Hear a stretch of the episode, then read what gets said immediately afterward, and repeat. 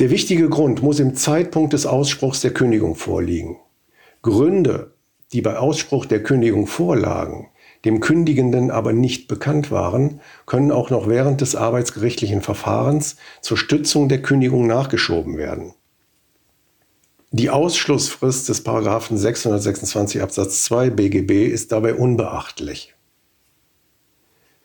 Dagegen ist ein Nachschieben von Kündigungsgründen, die erst nach der Kündigung entstanden sind, nicht zulässig. Sie können nur für eine neue Kündigung herangezogen werden.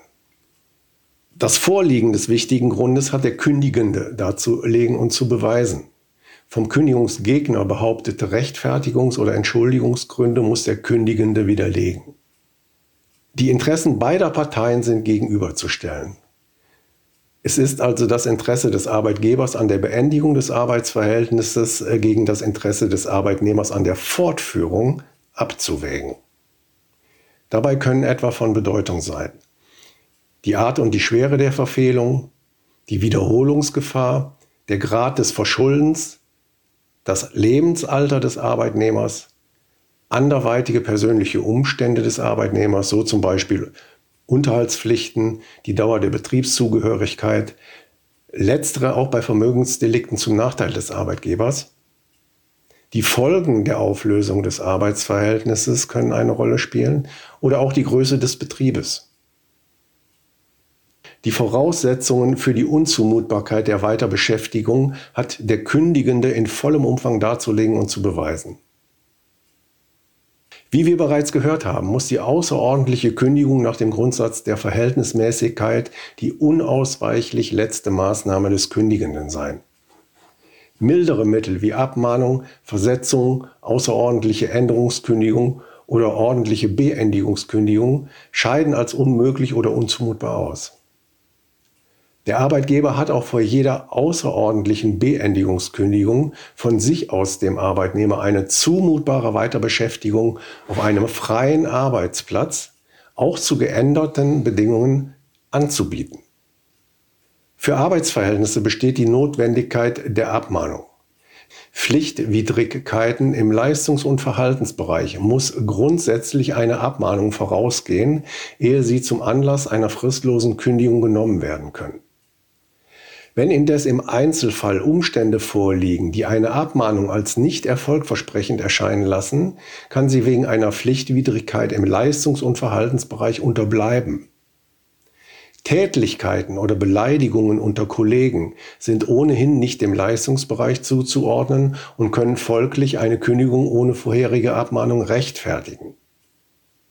Auch ist sie in dem Fall nicht erfolgversprechend, wenn der Arbeitnehmer erkennbar nicht in der Lage oder nicht gewillt ist, sich vertragsgerecht zu verhalten.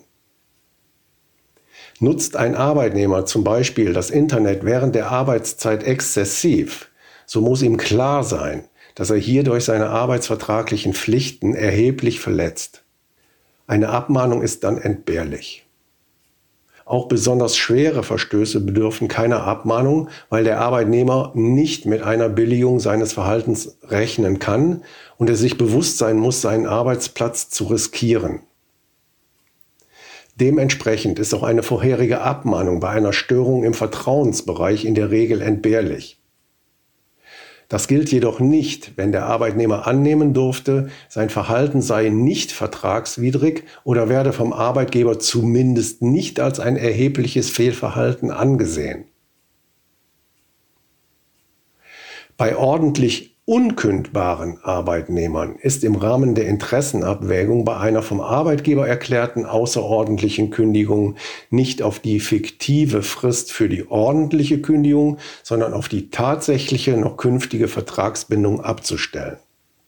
Bei tariflichem Ausschluss einer ordentlichen Kündigung ist eine Betriebsstilllegung geeignet, eine außerordentliche Kündigung zu rechtfertigen. Es ist dann die gesetzliche oder tarifvertragliche Kündigungsfrist einzuhalten, die gelten würde, wenn die ordentliche Kündigung nicht ausgeschlossen wäre. Zwar rechtfertigt eine Betriebsstilllegung in der Regel nur eine ordentliche Kündigung. Das gilt aber nicht, wenn sie von vornherein ausgeschlossen und eine Versetzung in einen anderen Betrieb des Unternehmens nicht möglich ist.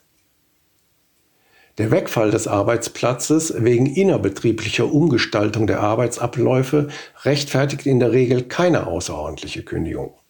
Vor Ausspruch einer solchen Kündigung muss der Arbeitgeber alle betrieblichen Möglichkeiten und zumutbaren Maßnahmen ergreifen, die eine Weiterbeschäftigung ermöglichen. Dazu gehört auch die Zuweisung eines anderen Arbeitsbereichs. Krankheit kann grundsätzlich auch ein wichtiger Grund im Sinne des Paragraphen 626 BGB sein. Zwar wird schon bei einer ordentlichen krankheitsbedingten Kündigung ein strenger Maßstab angelegt. Das schließt aber nicht aus, dass in gewissen Ausnahmefällen die Fortsetzung des Arbeitsverhältnisses für den Arbeitgeber unzumutbar im Sinne des Paragraphen 626 Absatz 1 BGB sein kann. Da die Einhaltung der Kündigungsfrist eigentlich immer zumutbar sein dürfte, wird dies allerdings nur bei einem tarif- oder einzelvertraglichen Ausschluss der ordentlichen Kündigung in Frage kommen. Kann der Arbeitnehmer krankheitsbedingt nicht an seinem bisherigen Arbeitsplatz weiterarbeiten und ist ein gleichwertiger, leidensgerechter Arbeitsplatz nicht frei, so ist der Arbeitgeber unter Umständen gehalten, einen geeigneten Arbeitsplatz durch Ausübung seines Direktionsrechts frei zu machen und sich dafür um die eventuelle Zustimmung des Betriebsrates gemäß 99 Absatz 1 Betre VG zu bemühen. Eine Verpflichtung zur Einleitung eines Zustimmungsersetzungsverfahrens besteht allerdings nicht. Ebenso wenig obliegt dem Arbeitgeber eine Verpflichtung zur weitergehenden Umorganisation. Eine Ausnahme stellt die krankheitsbedingte Leistungsminderung des Arbeitnehmers dar. Hier muss der Arbeitgeber vor der Kündigung prüfen, ob der Minderung der Leistungsfähigkeit nicht durch organisatorische Maßnahmen wie zum Beispiel Änderung des Arbeitsablaufes oder Umgestaltung des Arbeitsplatzes oder eine Umverteilung der Aufgaben begegnet werden kann. Eine außerordentliche Kündigung wegen einer Alkoholabhängigkeit ist nur ausnahmsweise möglich. Sie ist unwirksam, wenn der Arbeitnehmer therapiebereit ist und eine vom Arzt angeordnete ambulante Behandlung durchführen lässt, auch wenn der Arbeitgeber ihn zur stationären Behandlung aufgefordert hat. Auch hier ist nicht auf die Dauer einer fiktiven Kündigungsfrist, sondern auf die künftige Vertragsbindung abzustellen. Ausnahme ist das Organmitglied nach 15 Absatz 1 Kündigungsschutzgesetz, dann gilt die fiktive ordentliche Kündigungsfrist. Wird die fristlose Kündigung auf mehrere Gründe gestützt, so ist zunächst zu prüfen, ob jeder Sachverhalt für sich alleine die Kündigung begründen kann. Ist das nicht der Fall, wird einheitlich betrachtet, ob die Gründe in ihrer Gesamtheit dies vermögen. Hierbei kamen bisher jedoch nur gleichartige, zum Beispiel mehrere verhaltensbedingte, in Betracht. So, das soll für heute genügen. In der nächsten Folge fahren wir mit der Ausschlussfrist des 626 Absatz 2 BGB fort. Wenn Sie Fragen zum Thema Arbeitsrecht oder einen Themenvorschlag haben, können Sie uns auch gerne eine E-Mail an kanzlei.ra-potras.de senden. Danke fürs Zuhören und bis zur nächsten Folge.